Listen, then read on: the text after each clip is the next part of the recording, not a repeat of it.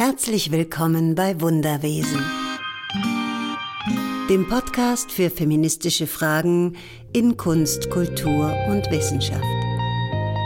You know, in a patriarchal society, there is no way that in this system we will be granted equality. It's impossible. We need to burn it all down. Da ist auf jeden Fall einiges faul im Patriarchat und wir sollten dringend überlegen, wie es anders gehen könnte.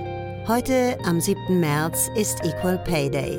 Der beschäftigt sich dieses Jahr besonders mit der Ungleichbezahlung im Kunst- und Kulturbereich, wo wir Frauen immer noch 20 Prozent weniger als die Männer verdienen. Außerdem ist am 8. März, wie ihr sicher alle wisst, der Internationale Frauentag. Zu diesen beiden Themen gibt es heute ein Special. Es ist wieder soweit. Es ist Equal Pay Day. Vor einigen Jahren war es noch etwas später im April. Immerhin haben wir es schon bis zum 7. März geschafft, aber wir müssen immer noch quasi diese Zeit vom 1. Januar bis zum 7. März umsonst arbeiten, um, und zwar alle Frauen, das Gleiche zu verdienen wie alle Männer. Oder wie ist das eigentlich mit diesem Equal Pay Day? Da ich ja hier alleine sitze, lasse ich mir das jetzt mal schnell von ChatGPT erklären. Auf meine Frage, was ist der Equal Pay Day, kommt folgende Antwort. Der Equal Pay Day ist ein symbolischer Tag, der darauf aufmerksam machen soll, dass Frauen in vielen Ländern im Durchschnitt weniger verdienen als Männer für die gleiche Arbeit. Der Tag markiert den Zeitpunkt im Jahr, bis zu dem Frauen arbeiten müssten, um das gleiche Gehalt zu erreichen, das Männer im Vorjahr verdient haben. Der Equal Pay Day ist ein wichtiges Instrument, um auf Ungleichheiten aufmerksam zu machen und um auf Veränderungen hinzuwirken, die zu einer gerechteren Entlohnung von Frauen führen können. Ja, soweit, so traurig. Es gibt auch eine sehr, sehr gute Seite, equalpayday.de. Da gibt's auch einen ganz interessanten Podcast. Podcats heißt der, der sich mit dem Thema Equal Pay sehr ausführlich befasst und viele interessante Gäste hat. Das packe ich natürlich in die Show Notes. Die Kampagne hat sich dieses Jahr besonders der ungleichen Bezahlung in Kunst und Kultur gewidmet unter dem Motto Die Kunst der gleichen Bezahlung. Und dort habe ich auch erfahren, dass jetzt eben im letzten Jahr der Gender Pay Gap in Kunst und Kultur bei 20 Prozent lag. Im Rest der Gesellschaft lag es bei 18 Prozent. Aber im Jahr davor, also 2021, waren das sogar 30 Prozent. Äh, warum jetzt da plötzlich 10 Prozent sich verschoben haben, könnte vielleicht auch an einer neuen Berechnung, die Sie gemacht haben, gelegen haben. Ob sich wirklich an den aktuellen Zuständen was geändert hat, das weiß ich nicht. Und es ist schon ganz schön erschreckend. Also vor allem im Kunstbereich, wenn ich mir überlege, es gibt ohnehin weniger Entwicklungsmöglichkeiten für Frauen in diesem Bereich. Und dann werden wir auch noch schlechter bezahlt an den Theatern verstehe ich ja jetzt irgendwie nicht ganz, wenn wir so günstig sind, dann wäre es doch viel besser für uns, die Rollen zu schreiben. Aber hm, das Patriarchat folgt offensichtlich nicht immer einer ökonomischen Realität. Der Gender Pay Gap hat ja nicht nur die Auswirkung, dass wir jetzt als Frauen tatsächlich im Moment weniger verdienen, sondern das wirkt sich natürlich auch auf die Renten aus. Und da habe ich eine ganz interessante Statistik der Europäischen Kommission gefunden. Es gibt nämlich sowas, das sich Gender Pension Gap nennt. Und das ist nämlich die Rentenhöhe, die sich nach dem Verdienst bemisst. Und hier bildet Deutschland im EU-Vergleich mit einem Gender Pension Gap von über 45 Prozent bislang das Schlusslicht. Die Quelle ist die Europäische Kommission. Schauen wir uns doch mal die Strukturen an, woraus das Ganze gewachsen ist. Und da landen wir, wie ihr euch wahrscheinlich schon gedacht habt, schnurstracks wieder beim Patriarchat. You know, in a patriarchal society, there is no way that in this system we will be granted equality. Um dem Patriarchat oder den existierenden und doch wirklich ungleichen Strukturen so ein bisschen auf die Schliche zu kommen, zitiere ich einen Gedanken von dem französischen Soziologen Pierre Bourdieu, der hat in seinem Buch Die männliche Herrschaft geschrieben, am besten funktioniert Herrschaft, wenn sie nicht als Herrschaft wahrgenommen wird. Je besser wir verstehen, welche Mechanismen Ungleichheit zementieren und aus welchen Gründen das geschieht, desto einfacher wird es sich, diesen Mechanismen zu widersetzen. Eine wichtige Grundlage der Ungleichheit ist diese Lüge oder diese Idee der Meritokratie. Äh, was ist denn das jetzt eigentlich? Was rätst du da eigentlich? Also, die Meritokratie. Ist ein politisches oder soziales System, das auf der Idee basiert, dass Macht und Positionen auf der Grundlage von Leistung und Verdienst vergeben werden sollten, anstatt aufgrund von Geburt, sozialer Stellung oder politischer Verbindung. Aber noch viel besser kann das Professor Paula Irene Villa-Braslawski erklären. Mit ihr habe ich mich letzte Woche getroffen für eine Folge, die ihr in einem Monat hören werdet die um Körper geht, aber hier erfahrt ihr mal, wie das mit der Meritokratie ist. Moderne Gesellschaften, das ist historisch gemeint, also wirklich seit Ende des 18., Anfang des 19. Jahrhunderts bis heute, basieren auf dem Versprechen und dem Selbstverständnis, dass wir unbedingt auch ernst nehmen müssen, dass Anerkennung, Rechte, Inklusion darüber läuft, was jemand tut und was jemand kann. Bildung, Erfahrung, Kompetenz, Potenzial, also das, was wir soziologisch Meritokratie nennen, nämlich nicht da, äh, dafür, dass jemand blond oder braunhaarig ist oder groß oder klein oder irgendwas, sondern Leistung, Können, Erfahrung, Potenzial, das, was man auch mit Zeugnissen belegen kann, Bildung und so weiter, das ist das Wesentliche für die Anerkennung, für die Integration und auch das äh, Versprechen, die Idee, die Grundlage, dass alle Menschen gleichermaßen Menschen sind, also allgemeine Menschenrechte, insofern wir vernunftbegabt sind, mündig, frei, gleich. Das ist das Versprechen so ganz grundsätzlich formuliert moderner Gesellschaften. Das ist, gilt es wirklich ganz ernst zu nehmen. Gleichzeitig sind moderne Gesellschaften wesentlich geprägt davon, dass das nicht realisiert wird, dieses Versprechen oder nur sehr ungleich realisiert wird. Manche äh, Menschen sind in der Hinsicht gleicher, andere nicht so sehr. Und wir wissen auch aus der Forschung, dass die Integration, die Inklusion, die Verteilung von Ressourcen, also wer wie viel verdient oder welche Rechte hat äh, und so weiter, dass das nicht nur abhängt von dem, was jemand kann, gelernt hat, an Erfahrung hat, sondern auch abhängt davon, wie jemand ist oder angenommen wird, dass jemand ist. Als Frau, als Mann, als Schwuler, als heterosexuelle Person, als sogenannte Behinderte oder Nichtbehinderte, als rassifiziert, also schwarz oder weiß und so weiter. Das wissen wir, dass das in Wirklichkeit auch eine wichtige Rolle spielt. Okay, und jetzt kommt ein schönes Beispiel. Bei den New Yorker Philharmonikern wurde im 20. Jahrhundert fast keine Musikerin eingestellt.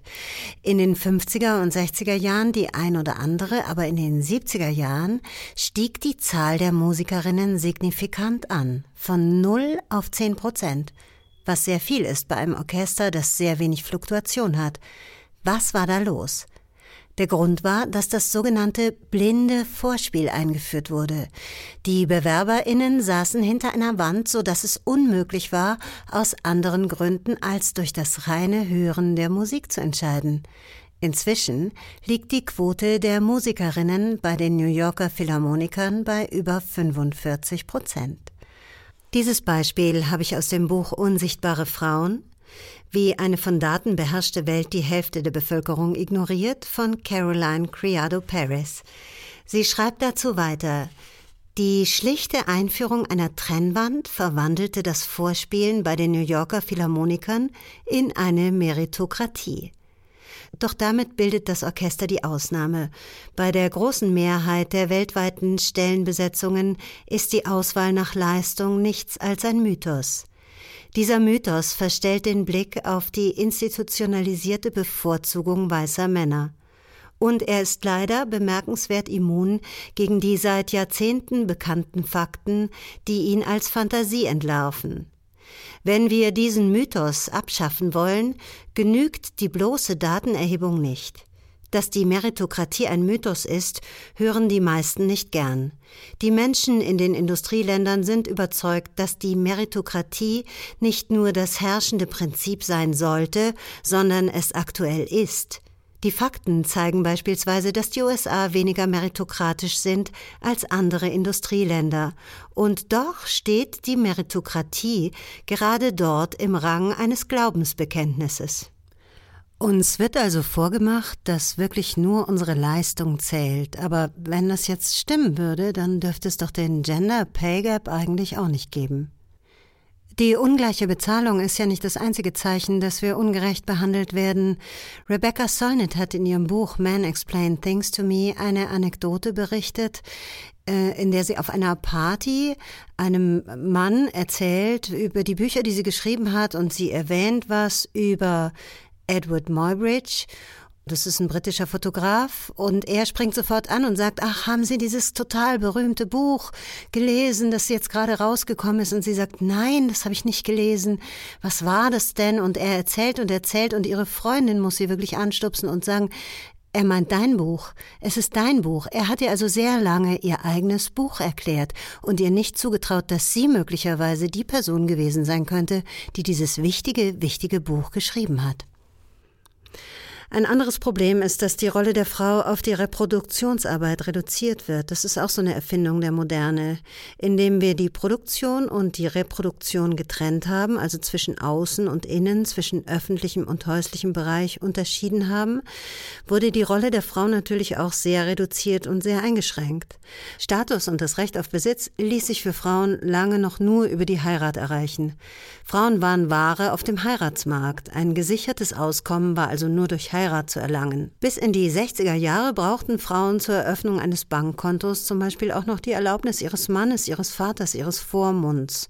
Das alles spiegelt sich natürlich in unseren Geschichten wieder, im Film, im Theater, in der Literatur. Oft wurde die Entscheidung zwischen wahrer Liebe und gesellschaftlichen Zwängen problematisiert. Zugegeben für alle Geschlechter, aber Frauenrollen beschäftigen sich zum größten Teil mit diesem Thema. Deshalb schrumpft dann auch die Anzahl der interessanten weiblichen Rollen nach dem gebärfähigen Alter enorm.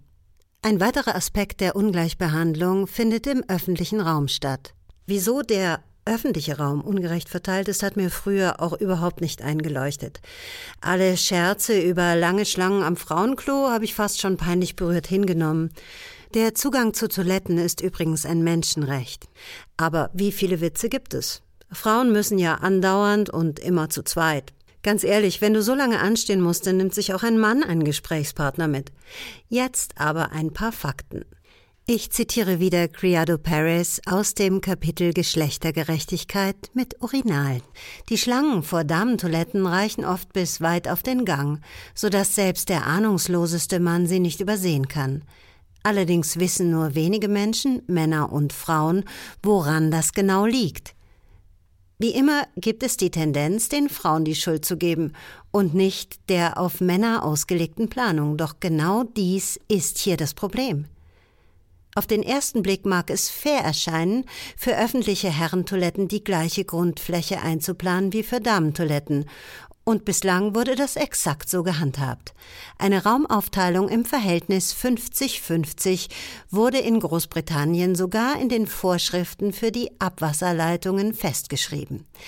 Da Herrentoiletten aber sowohl Kabinen als auch Urinale haben, können sie pro Quadratmeter von mehr Personen gleichzeitig benutzt werden als Damentoiletten.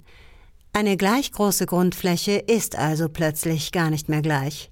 Dazu kommt, dass Frauen für die Toilettennutzung bis zu 2,3 mal so lange brauchen wie Männer, und zwar nicht, weil wir einfach so lahm sind, sondern der Anteil von älteren oder in Anführungszeichen behinderten weiblichen Menschen ist größer. Oder es sind Kinder dabei. Und 20 bis 25 Prozent der Frauen im gebärfähigen Alter könnten gerade ihre Periode haben und wir müssen auch aus anatomischen Gründen, die wieder mit der vielbeschworenen Reproduktion zu tun haben, einfach öfter. Ein Drittel der Weltbevölkerung ist überhaupt nicht bedarfsgerecht mit Toiletten versorgt. Und dann noch die Schwierigkeiten beim Wildpieseln. Darüber gibt es wirklich viel zu sagen in einer eigenen Folge. Weiter zum Besitz. Ein weiteres Zeichen, dass Frauen keinen Besitz haben durften, sehen wir bis heute in der Mode. Diesen Gedanken behandelt Rebecca Endler in ihrem Buch Das Patriarchat der Dinge sehr schön.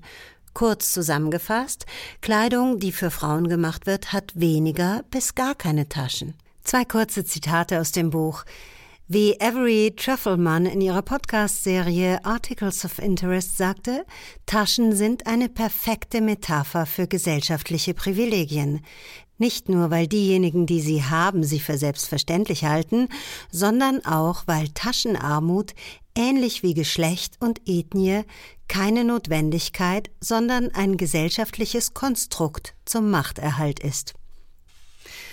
Und weiter schreibt sie, wenn ich die Jeansjacke meines Freundes trage, brauche ich weder Handtasche noch Jutebeutel und erst recht muss ich mir keine Sorgen machen, dass ich unterwegs irgendwo etwas liegen lasse. Meine optisch nahezu identische Jacke hat keine Taschen. Selbst bei Pyjamas ist diese Ungerechtigkeit zu beobachten. Und hier landen wir doch direkt wieder bei der Idee von Bourdieu, die ich am Anfang zitiert habe, dass die beste Herrschaft die ist, die alle akzeptieren und die eigentlich gar keiner merkt. Und das führt weiter zu den vielen kleinen Ungerechtigkeiten, denen wir uns gar nicht bewusst sind. Zum Beispiel ist die Bürotemperatur auf männliche Bedürfnisse ausgerichtet. Frauen frieren aber leichter, sie bräuchten es zwei bis drei Grad wärmer. Aber wieso sagen wir es denn nicht? Wieso müssen wir uns dann anhören, du bist zu empfindlich? Könnten wir nicht die Bedürfnisse aller respektieren? Oder geht es nicht um Respekt, sondern doch um subtile Herrschaft? Das war jetzt mal eine kleine Monsterliste der Ungerechtigkeiten, die ist natürlich beliebig erweiterbar und da sind wirklich noch viele Ungerechtigkeiten überhaupt nicht erfasst. Aber das macht mir langsam richtig Lust, am Weltfrauentag zu demonstrieren. Was ist denn jetzt eigentlich die Geschichte des Weltfrauentages? Der Internationale Frauentag wird jedes Jahr am 8. März gefeiert und ist ein weltweiter Tag zur Feier der sozialen, wirtschaftlichen, kulturellen und politischen Errungenschaften von Frauen. Ich war heute im Blumenladen, also im Gartenmarkt, und habe eigentlich eine ganze Ansammlung von Blumen zum Weltfrauentag gesehen und dachte nur, ja, das mit den Blumen ist schön, also ich bekomme auch total gern Blumen, aber noch schöner wäre, wenn ich wirklich gleich bezahlt werde. Die Geschichte des Frauentags geht jedenfalls auf das Jahr 1908 zurück. Und da haben damals 15.000 Frauen in New York City auf der Straße protestiert, um für kürzere Arbeitszeiten einzustehen, bessere Arbeitsbedingungen und das Wahlrecht. Ein Jahr später organisierten Sozialistinnen in Kopenhagen eine internationale Frauenkonferenz und da haben die dann beschlossen, einen jährlichen Frauentag abzuhalten, um die Forderungen der Frauenbewegung zu unterstützen. Der erste offizielle Frauentag fand am 19. März 1911 in Deutschland, Österreich, Dänemark und der Schweiz statt. In den folgenden Jahren wurde der Frauentag von immer mehr Ländern anerkannt und gefeiert. In den 1970er Jahren wurde der Internationale Frauentag von den Vereinten Nationen offiziell anerkannt und wird seither jedes Jahr am 8. März begangen. Der Tag ist ein Symbol für den Kampf der Frauen für Gleichstellung, Frieden und Gerechtigkeit und es werden weltweit verschiedene Veranstaltungen und Aktionen organisiert, um auf die Belange von Frauen aufmerksam zu machen. Falls du diese Folge noch rechtzeitig gehört hast, gibt es sicher auch in deiner Stadt die Möglichkeit, am 8. März, also morgen, zu demonstrieren. Das war's für heute. Schön, dass ihr dabei wart. Für Anregungen und Kritik nutzt doch bitte gerne auf Instagram eine Direktmessage. Wunderwesen sind zu finden unter wunder.wesen auf Instagram. Ich freue mich immer, wenn ihr meine Arbeit unterstützt, indem ihr liked auf Spotify, auf Instagram, wo auch immer ihr gerne möchtet. Die nächste Folge wird es Anfang April geben. Der erste Dienstag wird jetzt immer der Tag für die Wunderwesen sein. Nachdem ich die Chose ja alleine rocke, habe ich gemerkt, dass alle zwei Wochen vielleicht doch ein bisschen viel ist. Aber einmal im Monat gibt es eine interessante Folge. Auf die nächste freue ich mich ganz besonders. Ich habe sie ja schon angekündigt in diesem kleinen Special. Ich habe mich mit Paula Irene Villa-Braslawski über das Thema Körper und Verkörperungen unterhalten. Schön, dass ihr dabei wart. Ich hoffe, wir hören uns bald wieder.